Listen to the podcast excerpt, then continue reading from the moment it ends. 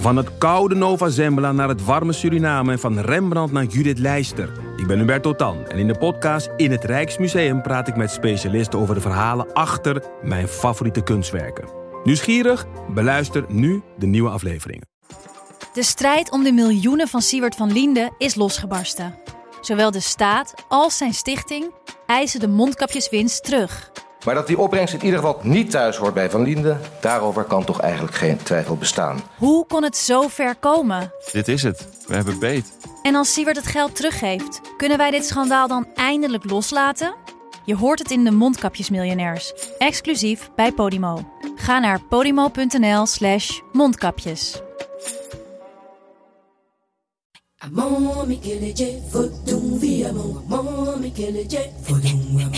Welkom bij deze speciale podcast van De Groene Amsterdammer. We snakken ernaar theater, muziek, dans en opera in volle bezetting en in volle zalen. Wat een mooi moment voor het Holland Festival dat dit jaar het 75-jarig jubileum viert. Het festival doet dat met twee bijzondere associate artists, zangeres Angelique Kidjo en de theaterregisseur Nicolas Steeman, die deze editie met hun kunstgrenzen willen overstijgen. En in deze podcastserie blikken wij vooruit op het programma van het Holland Festival en we praten met kenners, critici en de makers zelf. Mijn naam is Christian Weijts en vandaag hebben we het over het Hans van Manen Festival. Een eerbetoon aan choreograaf Hans van Manen met uitvoeringen in de hele maand juni, voorafgaand aan de 90ste verjaardag van de onbetwiste grootmeester van de choreografie. En daarover praten we. En daar zijn we enorm blij mee, met niemand minder dan Hans van Manen zelf. Welkom, meneer Van Manen. Wat goed dat u hier wil zijn. Nou, met plezier. Ik vroeg me af, om te beginnen, bent u eigenlijk al met pensioen? Nee, ik ben niet met pensioen en ik ga ook nog niet met pensioen. Het leuke is, ik werk nog steeds voor het Nationaal Ballet en ik hoef zelf geen contract meer te tekenen. Dat betekent eigenlijk dat je niet meer te ontslaan bent. Oh, u kunt niet eens met pensioen, zelfs als u dat zou willen, dan komt u er niet onderuit. Ja, ik kreeg natuurlijk op mijn 65e plotseling een soort pensioen, want er was amper voor betaald. En dat pensioen is zo ongelooflijk laag. Maar dat kon allemaal niet schelen, want ik heb tot aan de dag van vandaag gewoon gewerkt. Dus ik verdien nog steeds mijn geld met werken. Ja. Nog altijd, want ik hoorde ook, maar ik weet niet of het waar is, dat hij nog niet zo lang geleden, dat las ik in een interview met Joost van Krieken, die een documentaire over u maakte, die zei in een interview, ja, hij is ook nog gaan paragliden of windgliden of iets dergelijks. Ja, dat klopt, dat was een tijdje geleden. Okay. Heb ik samen met Henk gedaan, want we zaten in een, waar zaten we in? Interlaken. In Interlaken zaten we 's morgens te ontbijten en ik zag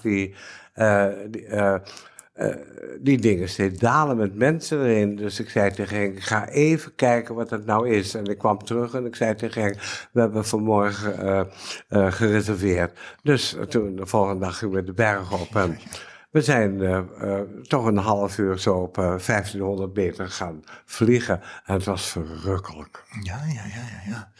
Ja, dat moet waanzinnig zijn inderdaad. Maar goed, dus dat geeft op zichzelf wel aan hoe vitaal u nog bent. Dus ook met werken gaat nog gewoon door. Ja, het is vooral nieuwsgierigheid natuurlijk. Ja, ik ben erg nieuwsgierig naar van alles. En hoe is het dan als u zo nieuwsgierig bent aangelegd om dan eigenlijk via dit soort hommages eigenlijk ook gedwongen worden om terug te kijken? Want vijf jaar geleden hadden we Ode aan de Meester. En nu is er opnieuw een hommage. Is dat nog iets waar u naar uitkijkt? Nou ja, het gebeurt gewoon met je. Je wordt 90 en ik ben een keer 80 geworden, toen was het er. 85 was het er ook. Ja. En nu met 90 komt er ook. En ik ben bang dat als ik 95 ben, dat het weer gebeurt. 100? Ja. Hoogstwaarschijnlijk dan. Maar ik zal dan niet meer verschijnen, want ik ben niet van plan in een rolstoel toneel op te komen. Maar dat gebeurt. Dit festival gebeurt ook. Maar dat wordt helemaal voor je georganiseerd. Het enige wat er kan gebeuren is, en dat doe ik ook erg graag, dat ik voor een aantal balletten gevraagd word om te komen repeteren. En ja, dat vind ik ook heel prettig.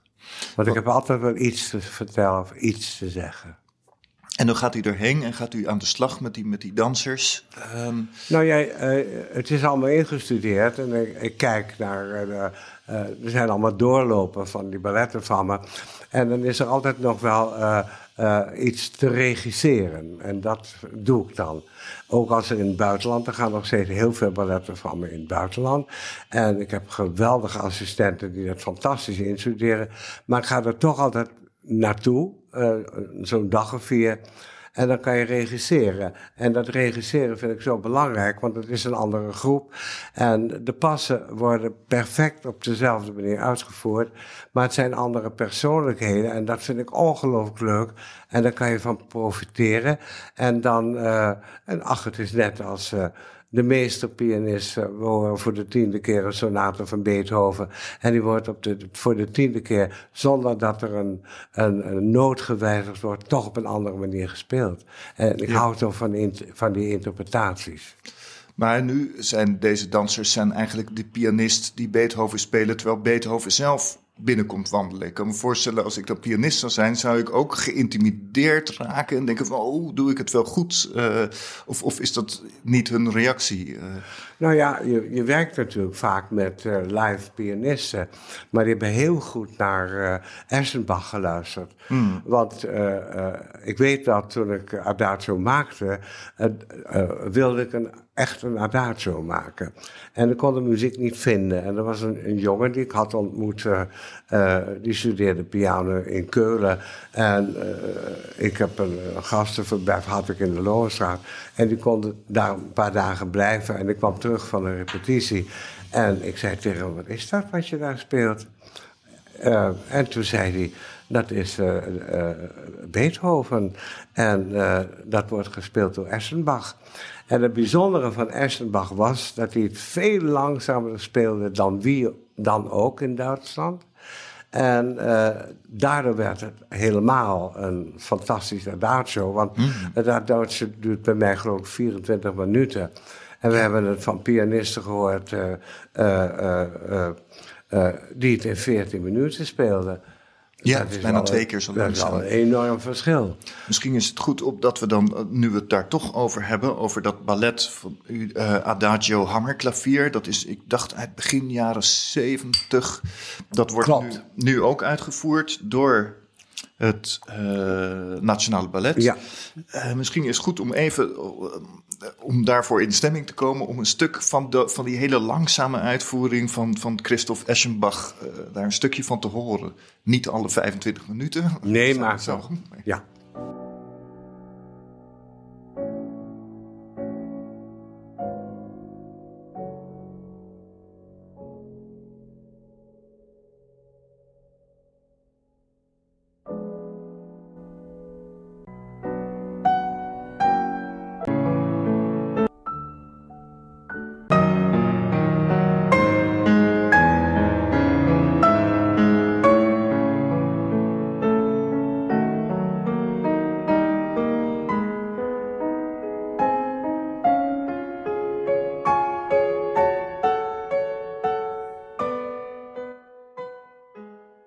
Ja, het is bijna Beethoven in slow motion, zou je kunnen zeggen. Hè? Dat het heel langzaam en maar het is ook inderdaad zo. Dus ik begrijp niet waarom andere pianisten het zo snel spelen. Ja, maar ik geloof niet dat... Ik weet niet of Beethoven er tempo bij heeft geschreven. Doet er ook niet toe. Maar dit gaat zo langzaam. Maar dit was dus het startpunt voor dit ballet. Dit begon bij de muziek. Ja, begon maar bijna. Allemaal balletten beginnen als ik aan het maken ben, natuurlijk met de muziek. Het is natuurlijk wel zo dat ik op een gegeven moment een ballet moet maken en dan weet ik welke dansers ik wil hebben. En dan heb ik al gehoord, is het met orkest, is het live, is het met de band, mag het met piano. Nou, zodra je dat weet, dan weet je ook naar welke muziek je moet zoeken, want 10 personen is iets anders dan 2 personen. Dus dan hoop ik altijd dat ik de muziek vind. Het is in ieder geval altijd zo gebeurd dat ik de muziek vind. En het bijzondere is ook blijkbaar dat ik word gezien als een van de muzikaalste choreografen die er zijn. En dat schijnt ook de reden geweest te zijn dat ik de Duitse muziekprijs heb gekregen, terwijl ik geen noot kan lezen en geen instrument kan bespelen. Oké. Ook geen instrument bespelen. Nee, althans niet een muziekinstrument. Ja, maar ik heb hele goede oren blijkbaar. Ja. En ook nooit de ambitie gehad om dat dan, omdat u dus inderdaad zo ondergedompeld bent voortdurend in muziek, dat je dan denkt van nou wil ik ook wel het naadje van de kous weten. Ik ga noten leren, ik ga pianoles nemen. Nee, er zijn ook wel met die dirigenten geweest die zeiden, ik kan je zo'n partituur leren lezen. En daar ben ik één keer mee begonnen. Ze zeiden, laten we daar maar mee ophouden, want je weet het beter dan dat je de partituur leest. Dus dat heb ik ook nooit gedaan. Ja. Maar ik kan heel goed luisteren en ik kan heel goed. Ik weet ook eigenlijk heel goed welke muziek ik moet kiezen en waarom. Maar ik heb ook heel veel vrienden en ook heel muzikale vrienden. Dus daar kan ik heel goed naar luisteren. Dus het gebeurt altijd nog wel met medewerking. En ontstaat dan tijdens het luisteren van die muziek het beeld van, oh, dit moet zo, of wat? Nou nee, als ik de muziek gevonden heb, weet ik precies de indeling. Dat hoor ik al aan de muziek, dus ik weet precies hoe het begint en hoe het eindigt. Ik weet trouwens altijd precies hoe het moet beginnen en hoe het moet eindigen. Want er moet reden zijn van, hoe noemen we dat, Henk? Dramaturgie. Een dramaturgie, ja. En dramaturgie is absoluut belangrijk, want de dingen moeten van A tot Z gaan. Want als je de muziek precies volgt en je hoort de muziek, dan zie je ook waar de passen naartoe gaan. En zo wordt de choreografie ook duidelijk. En want dat valt mij altijd op aan uw werk, dat het is extreem duidelijk getimed tot op de 10e seconde, zal ik maar zeggen. En helemaal synchroon, allemaal perfect. Zonder dat het ook maar een seconde overkomt alsof het een schema is of dichtgetimmerd is. Het is tegelijkertijd is het meest lichte wat er maar is. Alsof ze daar ter plekke improviseren en die lichtvoetigheid. Hoe bereik je die spanning tussen die twee? Nou ja, dat komt omdat ik er altijd bezig ben dat je dus naar mensen moet kijken. En dat heeft enorm veel te maken met de blikrichting.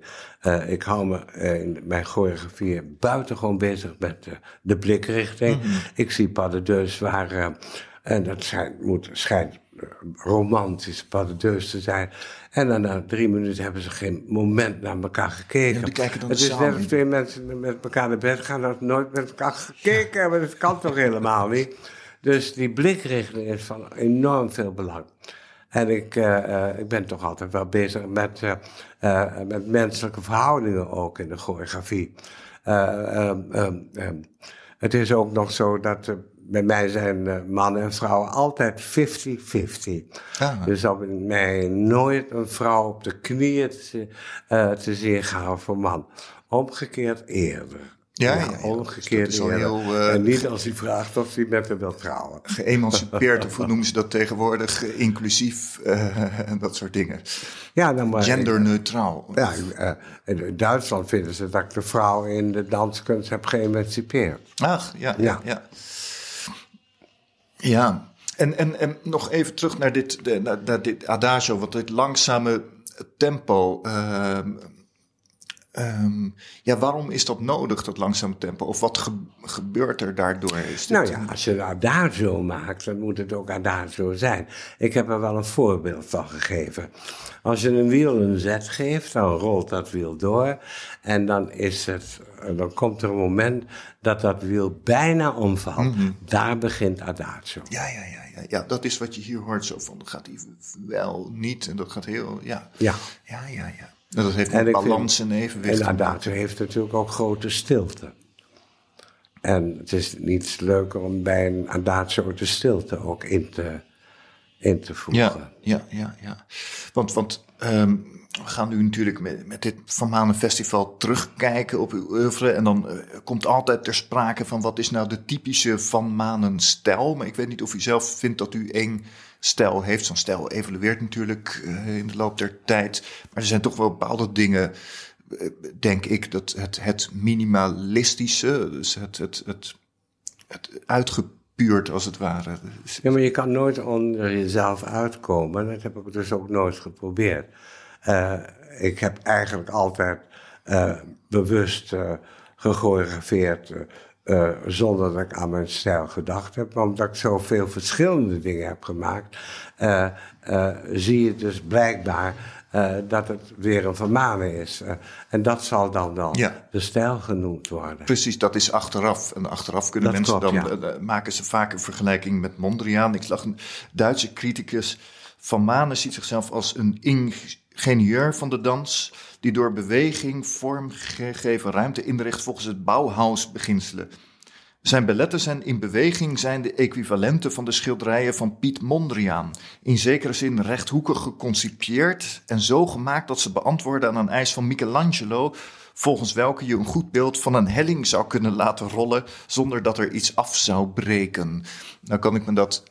bij uw werk wel voorstellen, maar bij Mondriaan misschien niet. Als je Mondriaan van een helling af laat rollen, of dat daar nog van overblijft. Op een gegeven moment was ik de Mondriaan in de danskunst. Nou, Kees van Dekker, mijn grote ontwerper, kon dat niet uitstaan. Ik trouwens ook niet. En die zei, waarom is het nooit andersom gezegd? Mondriaan de... Nee, niet. De Van Manen van de schilderkunst. Zoiets. Ja. Ja. Als je het omdraait, hè. Ja. Ik ben daar mijn hele leven lang buitengewoon geïnteresseerd geweest in de beeldende kunst. Dat heb ik ook met heel weinig geld. Heb een aardige collectie bij elkaar gekregen, En zitten daar ook Mondriaans bij? Was dat maar waar. Maar dat hoeft ook helemaal niet. Wat je niet kan kopen hangt in het museum. En dat vind ik al meer dan genoeg. Maar dan kan ik bij Mondriaan die vergelijking wel... iets bij voorstellen als het gaat over het minimalistische, tot de kern komen. Dat klopt, Maar het hoekige, dat zie ik niet zo. Dat is er ook niet. Het geometrische, daar kun je misschien iets, maar dit is toch veel... Nee, het is heel moeilijk om de dans in een danserhoek te kunnen laten bewegen. Ja, het is sowieso moeilijk. Het laatste wat hij geleerd heeft. Ja. Het is sowieso moeilijk om over dans te praten. Of iemand zei ergens van schrijven over architectuur is als componeren over dans of zoiets. Of, het is niet letterlijk, maar die verschillende kunstvormen, die kun je ook niet... die hebben allemaal hun eigen kwaliteit. Ik woon in Den Haag, ik ga vaak naar het Nederlands Danstheater. Maar ik ga ook naar de Schouwburg en concerten. Maar bij dans kom ik altijd met een ander soort gevoel weer terug. Alsof je... ik kan zelf helemaal niet dansen, totaal niet. Maar als je dat gezien hebt, voel je je wel alsof je het ook zelf gedaan hebt. Dat je opeens heel licht bent, er valt een last van je schouder. Dan kijk je dus naar iets wat zo voor de hand liggend op je afkomt... dat je daar op een bepaalde manier mee kan gaan. Ik vind, als je naar muziek luistert, dan je kan heel goed naar muziek luisteren. Bespeel je eigenlijk al de instrumenten. Dat is ook logisch ook. Er wordt altijd maar gezegd van de danskunst dat ze het niet begrijpen. Maar van muziek schijnt iedereen alles te begrijpen. Dat is gewoon niet waar. Die mensen die in een uitverkocht concertgebouw zitten... die weten precies wat ze willen horen. En dat hebben ze ook vele malen gehoord. En omdat ze het zo goed gehoord hebben...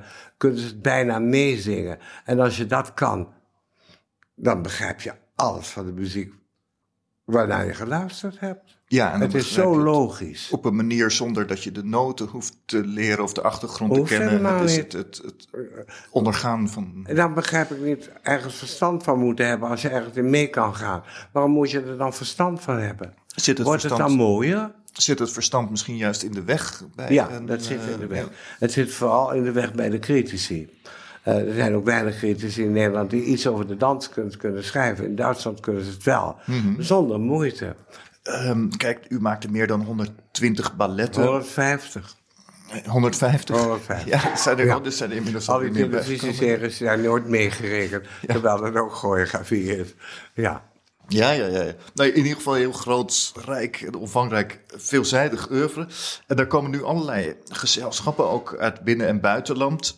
De Wiener Staatsballet, Ballet Am Rhein, Düsseldorf, Duisburg, Stuttgart Ballet.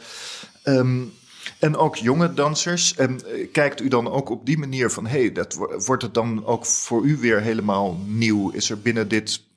het programma is voor je uitkomt. Ik heb al mijn balletten bij die gezelschappen ingestudeerd. Ook bij Sint-Petersburg. Helaas kunnen die niet komen, wat ik erg jammer vind. Ja, want dat is een fantastisch gezelschap.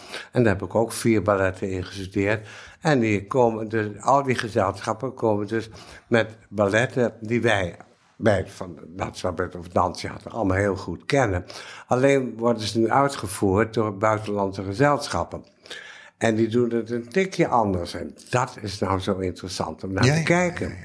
Maar dus ik hoop dat... Nou ja, nu zullen ze wel komen kijken. Maar dan hoop ik niet dat ze weten hoe goed het was gedaan in Nederland. En hoe jammer het is dat het anders is in het buitenland. En ik vind dat jammer nou zo fantastisch. Mm-hmm. Ja. Juist omdat het anders is en een nieuwe dimensie dus laat zien. Ja, dat is fantastisch. Want al die gezelschappen hebben natuurlijk ook hun eigen stijl. Ja. En natuurlijk zullen ze het doen zoals ik het gemaakt heb. Maar er druppelt altijd iets van zo'n gezelschap in door. En nou, alleen al van Sint-Petersburg is dat natuurlijk fantastisch. Die hebben namelijk een historie van 250 jaar. Ja. En bent u dan, als u met die mensen gaat instuderen, dan kunt u dan ook nog wel streng zijn? Of moet je juist streng zijn? Nee, of moet je dan juist heel terughoudend opstellen? Ik was vroeger een beetje streng. Ik hoef niet meer streng te zijn. Dat is helemaal voorbij, ik kan alles zeggen wat ik wil en er wordt naar geluisterd. En ik heb buitengewoon veel respect voor de dansers. Want als we vragen hoe maakt u een choreografie, nou, dan is de muziek heel belangrijk. Maar de dansers zijn net zo belangrijk als de muziek die ik kies. Want ik kies niet voor niets de dansers waar ik mee wil werken. En dat zijn de dansers waar ik graag mee werk, die gooien zich erin en die nemen risico's. Want als je met dansers werkt die voorzichtig zijn en je moet iets maken, dan zie je niks. Nee. Het is net als je een componist bent en je laat de piano ongestemd. Ja, of je laat het uitvoeren door iemand die zich heel zorgvuldig aan de partituur houdt. En niet kan meebewegen. Nee hoor, de passen blijven hetzelfde. Maar dat zijn dansers die hebben een persoonlijkheid. En dat is niets leukers om die persoonlijkheid te gebruiken. En in dat maakproces heeft u wel eens gezegd, het gaat mij niet om mooi, maar om goed. En wat is dat goed? In de dictionary van Oxford, daar heette mijn artikeling I hate beautiful. Okay. Dat is ook zo. Wat moet ik met mooi? Wat moet je met mooi? Ja, al die vrouwen waar je verliefd op bent, waren allemaal mooi. Nee, ik kan amper uitleggen waarom je verliefd bent. Is ook niet uit te leggen. Hoeft ook niet uitgelegd te worden. Nou, ja, maar dat is wel de essentie waar we natuurlijk naar op zoek zijn. Ja, maar als je het vraagt aan die mannen, dan weten ze het niet. Ja, het was een leuke... leuk, wat is leuk? Leuk is ook vreselijk. Nee, maar dat is dus niet mooi, maar goed. Dat je voelt dat het goed zit. Of dat het, als ze nou gewoon zeggen, vond van het begin af aan een geweldig wijf, dan ben je uitermate tevreden, lijkt me zo. Ja. Maar goed, is het toch iets van een... je kunt van uw werk niet zeggen dat het niet een bepaalde esthetiek heeft. Je kunt ook niet zeggen dat het niet mooi is. Nee, dat is wel zo.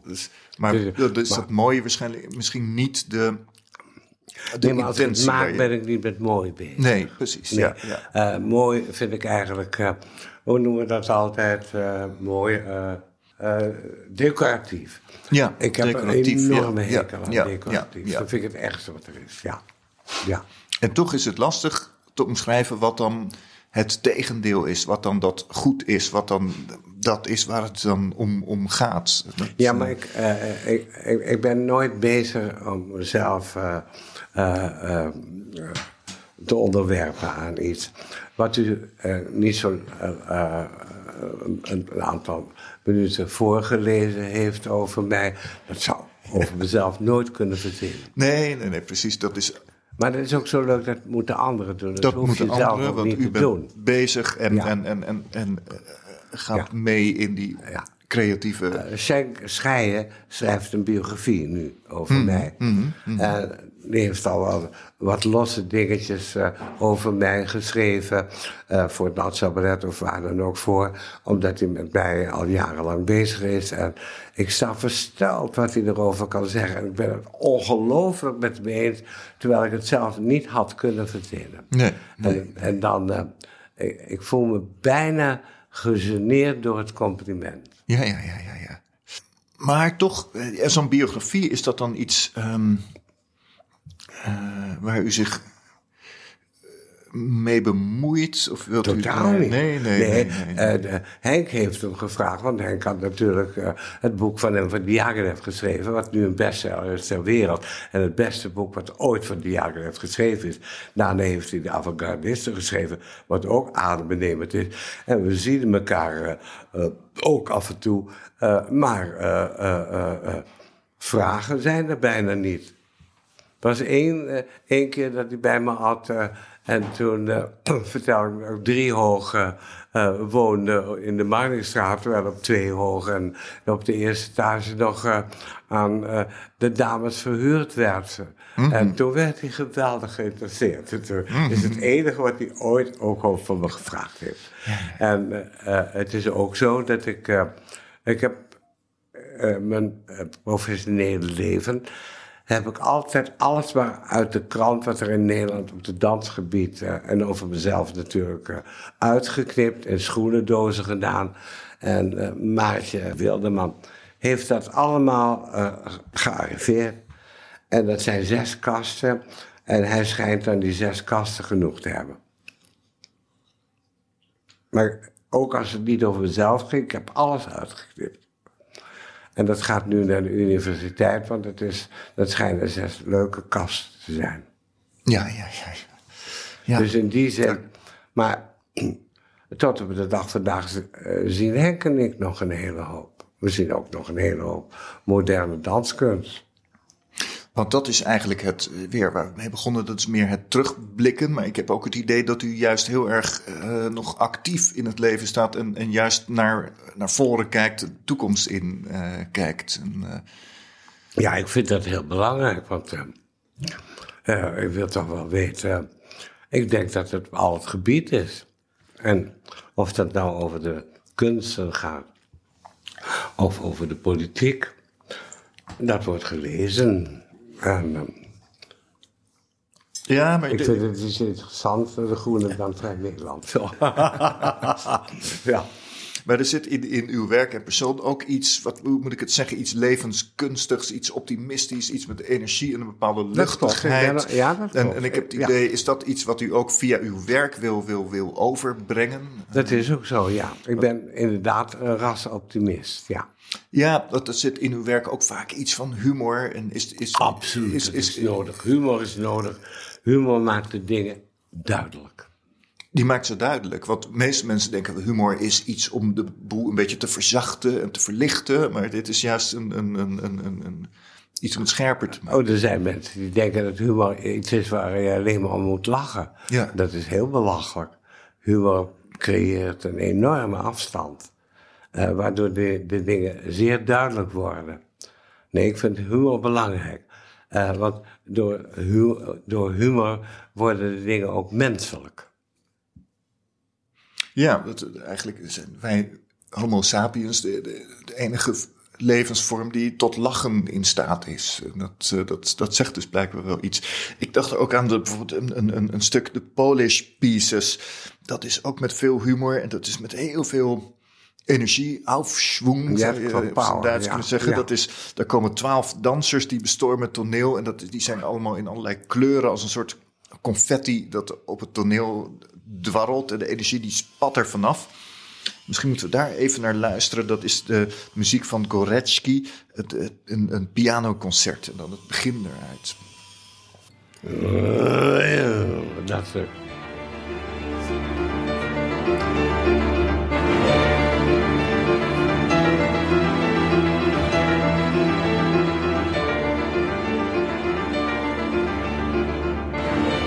is een fantastisch stukje muziek.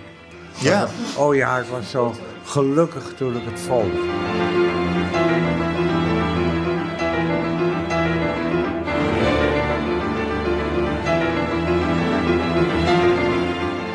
energie van die muziek. Het lijkt ook steeds ergens naartoe te gaan, te intensiveren. Steeds. Ja, het is zo en het is zo. Je kan het ook er tegenin. Ja. Het swingt. Ja. En swingen is voor mij buitengewoon belangrijk. En dat komt omdat mijn broer was jazzpianist. Dus daar ben ik mee opgevoed. En jazz is ook mijn leven lang een vorm van muziek geweest die me enorm interesseert tot op de dag van vandaag toe. En daar heb ik geleerd wat swingen is. Ja. Als het niet swingde, dan zei mijn broer, het is sikkies. Ze noemden sikkies als het was... dat vonden ze het ergste wat er was. Ja. En dat swing is net het inhouden, het kopen. En dan, swingen betekent voor mij te laat op tijd. Ja. Dat is swing. Precies ernaast. Net al, dat zat natuurlijk in die Beethoven ook al. Wat er tussenin zit, dat is zo verschrikkelijk belangrijk, Want alles stap je alleen maar op de ritme. Maar er zit tussen ritme natuurlijk een hele hoop. En het is zo leuk hoe je... Nou ja, ik hou ook van soulmuziek heel erg. Want soul swingt enorm. Ja, ik vind soul de lekkerste dansmuziek die er is, Ja, toch iets anders dan house. Dat is... dat is dan helemaal zo. En dus, dit is iets wat ik niet begrijp. Terwijl ook veel grijpt naar kamermuziek, zou ik maar zeggen. Maar dat heeft ook weer te maken misschien met die intimiteit van die blikrichtingen. Dus als in een strijkkwartet kijken de spelers elkaar ook aan. Die vertellen het aan elkaar. En ik begreep, er is bijvoorbeeld de Nederlandse première van Dances with Piano... Die bewerkte versie van Dances with Harp.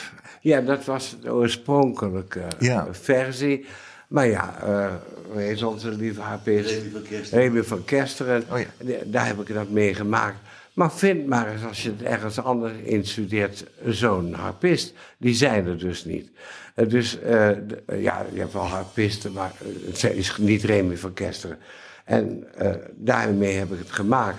Maar toen ik het opnieuw instudeerde in Düsseldorf... heb ik het toch maar weer voor piano gedaan. Pianisten kunnen dat niveau beter bereiken dan harpisten. Dus nu heet het ook niet meer voor harp, maar voor piano. Ja, dus dat wordt nieuw en iets om naar uit te kijken. Dat optimisme...